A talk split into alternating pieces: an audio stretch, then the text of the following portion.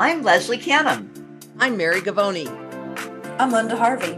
I'm Olivia Wann, and together we are the Compliance Divas.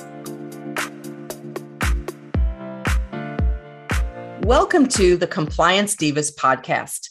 I'm Mary Govoni, and I'll be your moderator for this episode. And I'm joined, of course, by Olivia Wann, Linda Harvey, and Leslie Canham.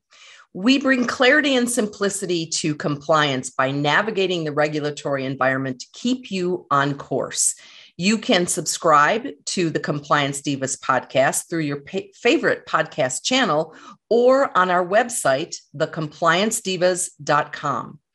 All of the resources and documents that we mentioned during our podcast can be found in the resources page on thecompliancedivas.com. If you have questions, you can submit them by email to support at thecompliancedivas.com. On September 10th, the Centers for Disease Control and Prevention updated its interim guidance for infection prevention and control recommendations for healthcare personnel during the coronavirus COVID 19 pandemic couple of things that are very important to note about this. One is that these guidelines, this guidance now applies to all healthcare settings, including dentistry. And the set of interim guidance or interim guidelines that we've talked about in previous podcasts from December 4th of 2020 has now been archived, but included for the most part into this new document. So, the good news here is that this is full acknowledgement that dentistry is part of mainstream healthcare, something that we have wanted in the dental profession for a very long time, that we're not sort of the stepchild.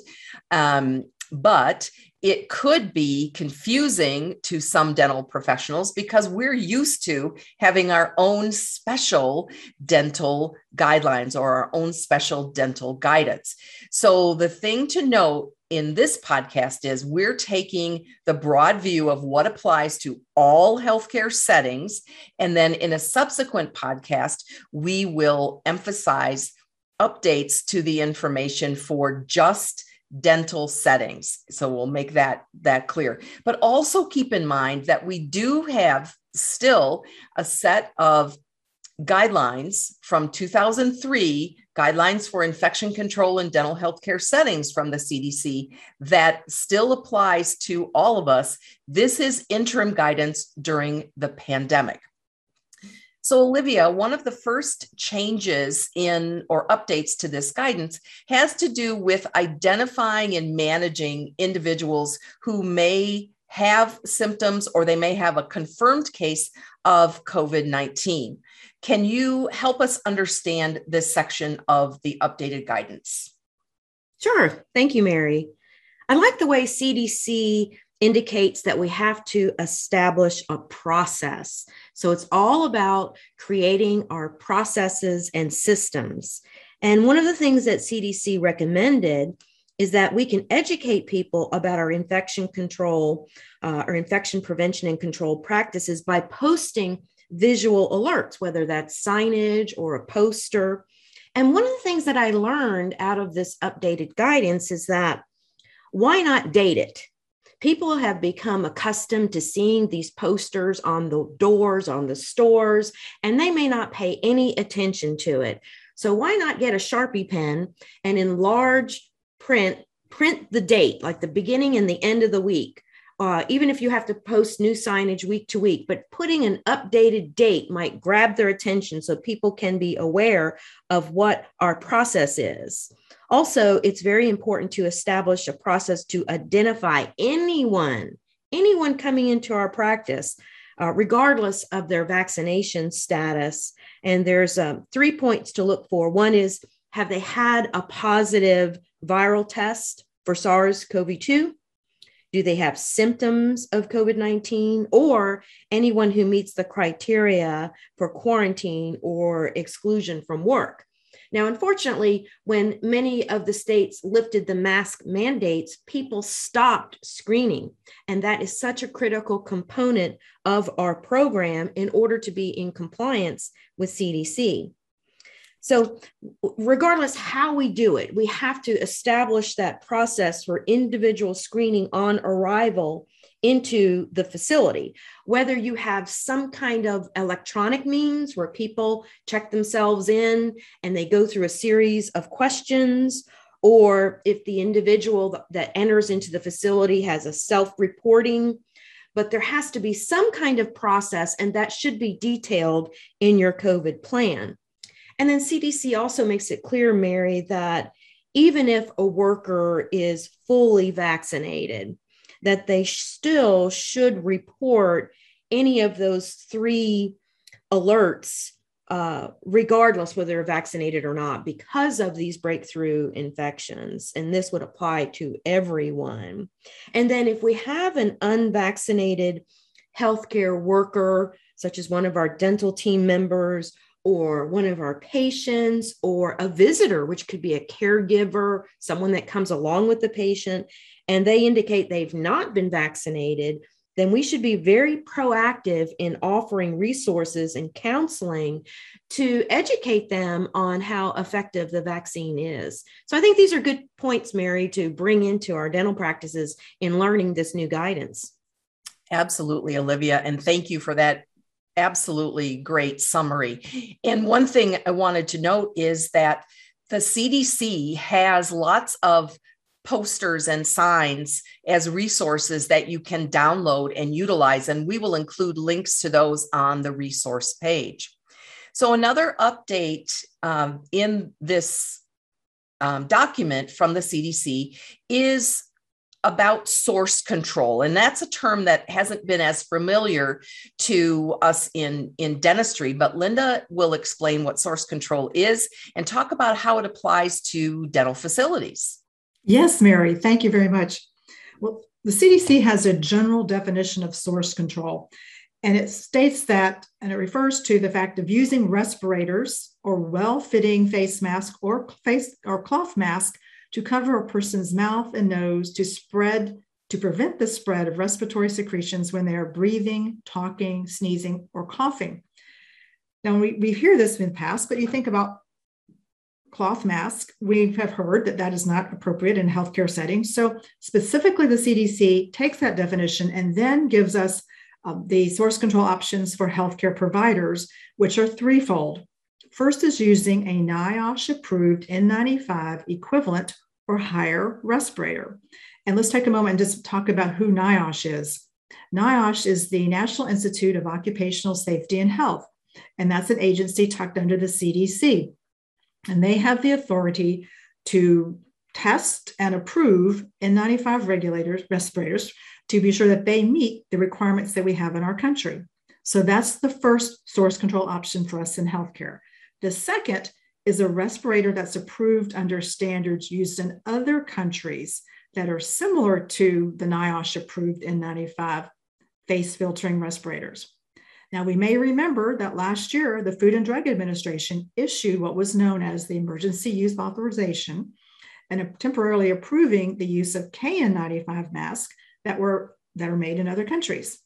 And we know that as of July 6th, that emergency use authorization was rescinded. So we can no longer use a KN95 mask for patient care in healthcare settings. So I would refer our listeners to check out that podcast if they have not already listened to our version of that one. Now, the third option for source control for us in healthcare is a well fitting face mask. That could be a surgical mask, for example, um, something that's well fitting that can be molded around your nose. The CDC further talks about source control, Mary, and says that when it's when a N95 respirator mask or higher, or a well fitting face mask is used, and is used solely for source control, that can be worn for an entire shift unless it becomes soiled or damaged or hard to breathe through. So, in other words, you could wear that same mask all day long if you're in a, uh, front office, for example, or if you save your mask when you get up and you leave your operatory and you're uh, moving around the, the, throughout the office, you can wear that same source control mask all day long, but not the mask you saw that they just treated your patient in, though. And it's not the mask you're going to continue wearing when you step back into the operatory to treat the next patient. So that's the same thing really to be bear in mind with that. Because if it's used, and the CDC specifically states that when it's used, you know, for patient care, that it has to be removed and discarded after the patient encounter, and then a new one should be donned. So that's one mask, you know, per patient, one respirator per patient. Now, coupled with source control is physical distancing. So let's say a few words about that. And specifically, the CDC has in bold print in their document that this applies to everyone in healthcare setting. So, regardless of your vaccination status, it's important that we maintain a physical distance of six feet when it's feasible and it does not interfere with the provision of care. Now, when you think about that in a dental setting, it's almost um, is it possible? And the answer is no, not in a clinical environment. We're sitting there treating patients, seating patients, and so forth. However, there are other aspects of uh, applicability in a dental setting, such as maybe the business office or sitting six feet apart in the break room, for example. But if, uh, let's talk about, regardless of whether the vaccination status is, though, and you live or work in counties with a substantial to higher rate of transmission, there's five criteria that come into place where we need to be social distancing. One is if you've not been fully vaccinated, Two, you're suspected or confirmed with SARS CoV 2 or other respiratory infection. And that just includes a good old cough, runny nose, or, you know, those, just a cold. Or three, you've had close contact with patients or visitors who have a higher risk exposure. And four, you have moderate or you're moderately to severely immunocompromised. And five, otherwise, had source control and physical distancing recommended, uh, rec- distancing recommended by public health authorities.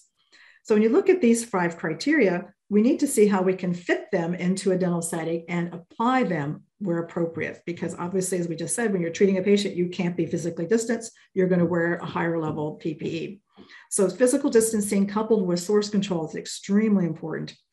Now, the following allowances should be considered for fully vaccinated individuals who do not otherwise meet the criteria that I just described, like they're not confirmed or suspected with COVID, and they haven't had um, close contact with patients or visitors or have a higher risk exposure. And they are living and working in an area, a county with low to moderate community transmission. And in that case, a fully vaccinated individual could choose not to wear source control or physically distance themselves, but only in areas that are well defined that are district, uh, restricted from patient access. And that would be your staff break room, or maybe you have a meeting room in your office or a kitchen area, someplace that's very well defined. So they should wear source control when they are in any areas of healthcare facilities, such as a dental practice, where they could encounter patients. So, for the most part, I think in a dental practice, we need to continue wearing the source control mask in all situations. There's very few situations, and that's it. The size of your practice or the type of your practice affords that situation where you can be in a well defined area restricted from patient access. And I want to go back and say just something about the fact that the CDC is stressing quite a bit uh, about the community transmission rate. And I'd like to refer our listeners to the CDC uh, COVID tracker data, where you can drill down by your state and county and find out exactly what your transmission rate is and whether you're in the red zone or not. And let's be sure that we keep that, we'll put that link on our resource pages. Absolutely, Linda. And thank you so much for that great explanation. Um, I know that we've all discussed um, with clients patients who are giving the dental practices a hard time. We don't have a mask mandate. We don't have to practice source control, although they don't call it that. We don't have to wear a mask when we come in. And we need to remind them that the mask mandates apply to public settings, not to necessarily to healthcare settings and the CDC mandate is that they do wear a mask when they enter our premises. And again, I loved Olivia's idea from earlier about posting signage not only for our team members, but for our patients and putting dates on it so that everybody knows um, that it is the most current information. So, thank you so much. Leslie, can you discuss updates to implementation and use of personal protective equipment for healthcare personnel? Well, thank you, Mary. Yes, uh, I am going to cover uh, universal use of PPE for healthcare providers. And I'm going to spend just a little bit of time talking about general PPE, but not necessarily dental PPE, because we're going to cover that in a, a subsequent podcast on the same topic of the CDC update from September. So what I'd like to do first is thank Linda for providing that information on the COVID tracker. That's very important when it comes to determining what level of PPE you're going to use.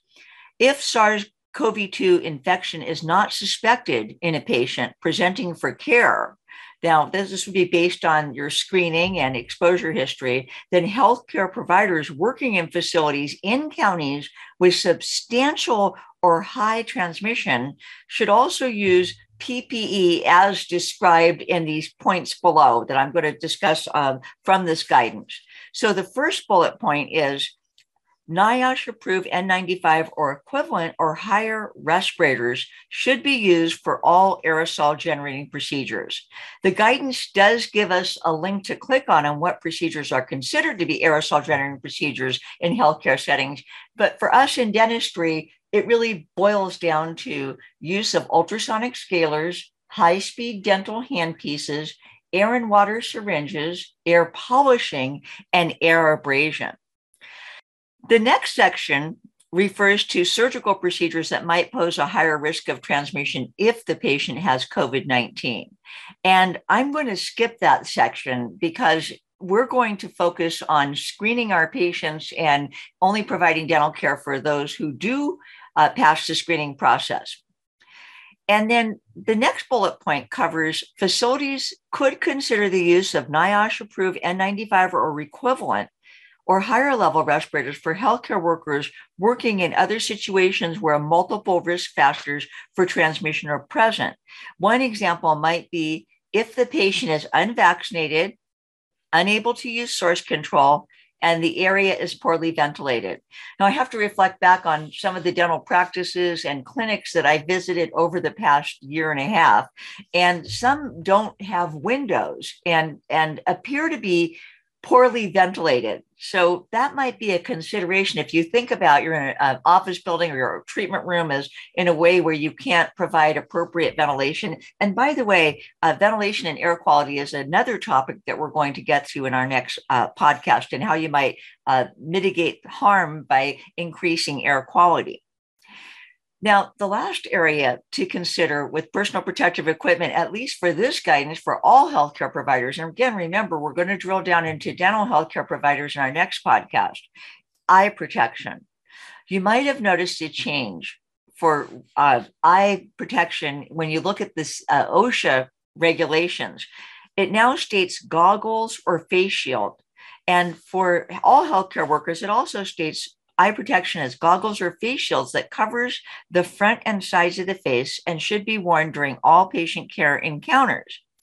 So when we look at dentistry, we've discovered that your typical trauma glasses or even prescription glasses and even some loupes don't offer enough protection from particles that might be generated during patient care uh, that fly out of a patient's mouth, objects that could hit you in the eye or fluids and splashes that could get in through the bottom gaps or the side gaps. So the face shield is a great way to make sure that you're protected well. And goggles do a nice job of, of, of separating your mucous membranes of your eyes from the whatever aerosols are generated that may have viruses or bacteria.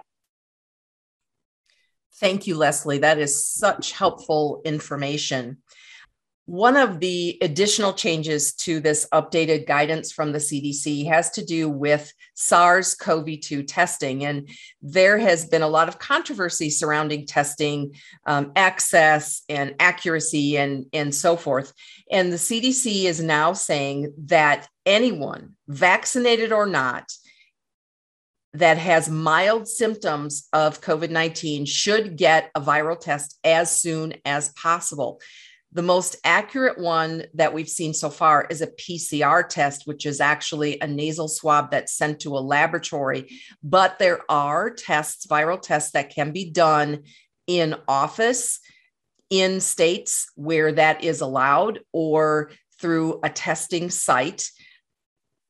most likely the least accurate testing that you may have are the over the counter tests that you can buy at the drugstores, but they are for the most part reliable. That's a decision that you have to make what type of a test that you want to get.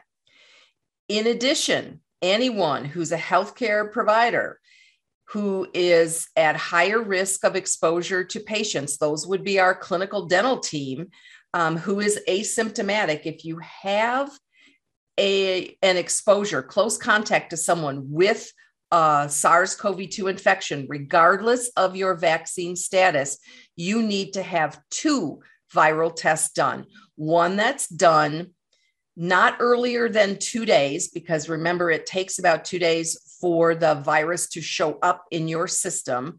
So within two days after the exposure. And if that one is negative, you are tested again five to seven days after the exposure, because most likely between the second and the fifth day, that virus will show up if you are going to show up positive.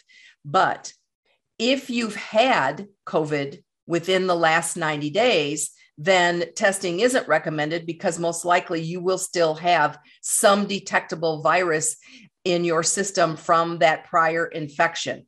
So, we're going to direct you to a specific set of guidance that we will include in the references, which is very specific about managing personnel with SARS CoV 2 infection or exposure. This is a separate set of guidance that elaborates on what we've just mentioned.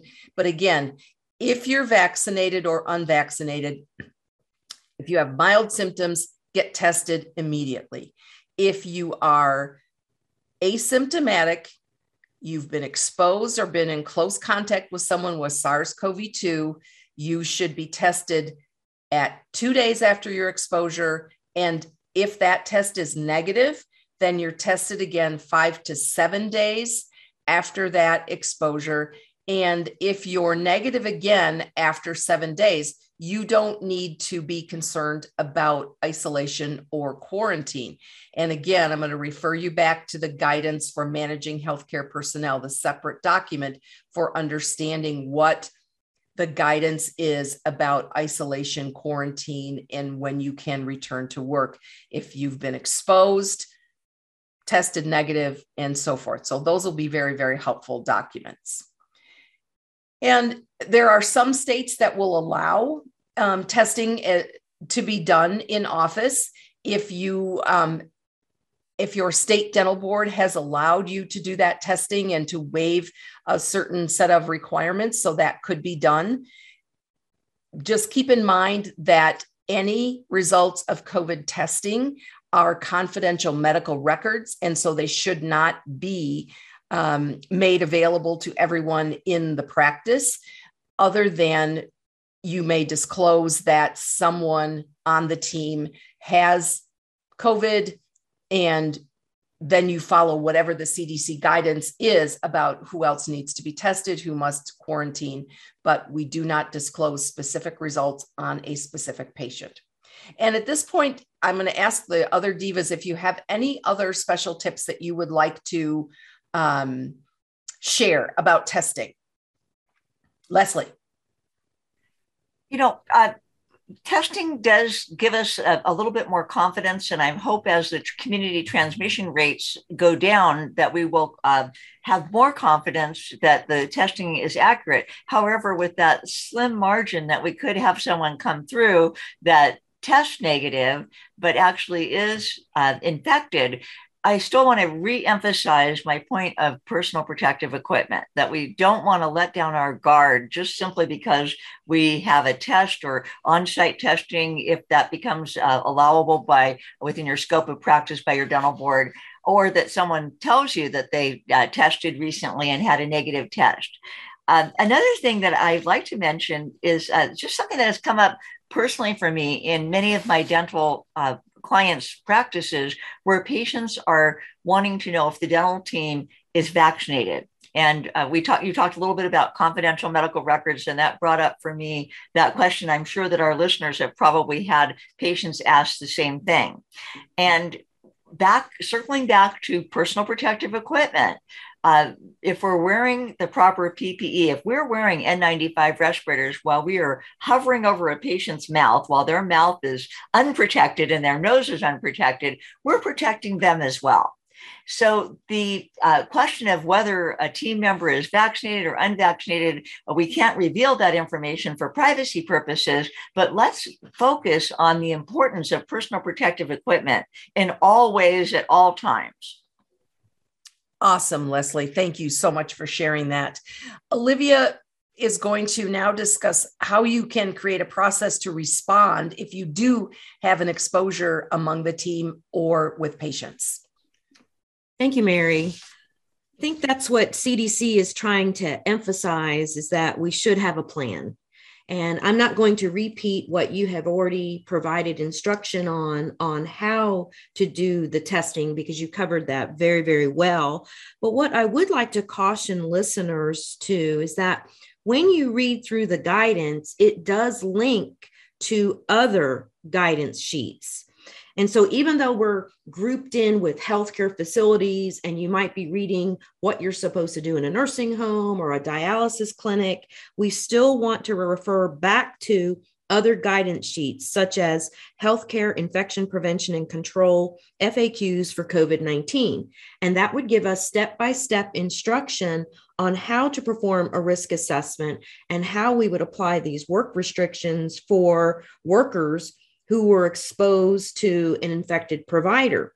And this comes up in dealing with support questions week to week, where maybe a dentist is positive and how many of the workers were exposed. We have to determine and start with that beginning point was there prolonged contact? And what types of PPE were they wearing?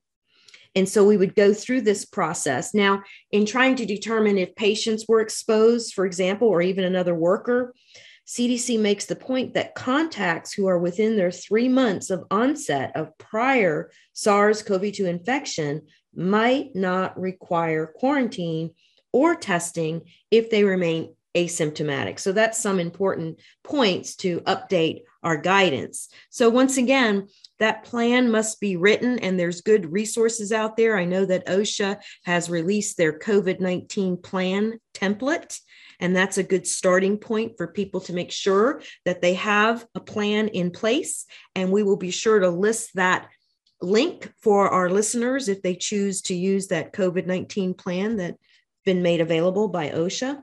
And I think that should cover it. But thank you, Mary. You did a great job on talking about um, screening. Thank you, Olivia. Any other points that any of our other divas would like to share before we wrap up this podcast? Linda.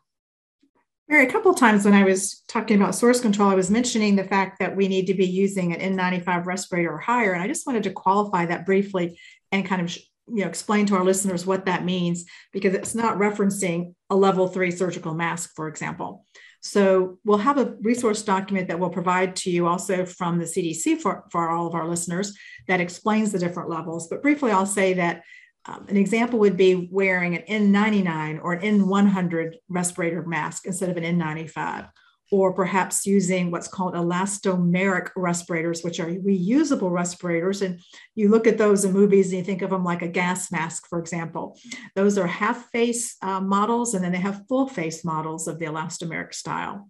And then last but not least are the powered air purifying respirators or the PAPRs. And those are an over the head type of um, uh, helmet sort of look that we kind of joke about from time to time. And I wanted to draw that distinction to our listeners because when the CDC is saying an N95 respirator or higher, that N95 is sort of the baseline or the lowest level respirator that we should be wearing in, in, for aerosol generating procedures. Thank you so much, Linda.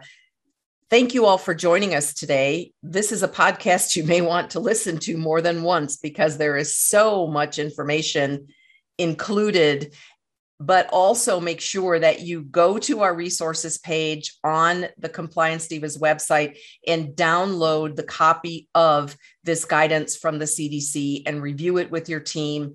Check the links that are there within the document and look at the other supporting resources that we're going to provide for you. Our next episode will continue the story of the updated guidance, but as Leslie and everyone said, drilling down to those things that specifically apply to um, the, the nuances in dental settings. So, thank you again for participating in the Compliance Divas podcast. Again, you can um, subscribe to the podcast through your favorite podcast channel or visit our website, thecompliancedivas.com. Submit any questions to by email to support at thecompliancedivas.com. Thank you for joining us.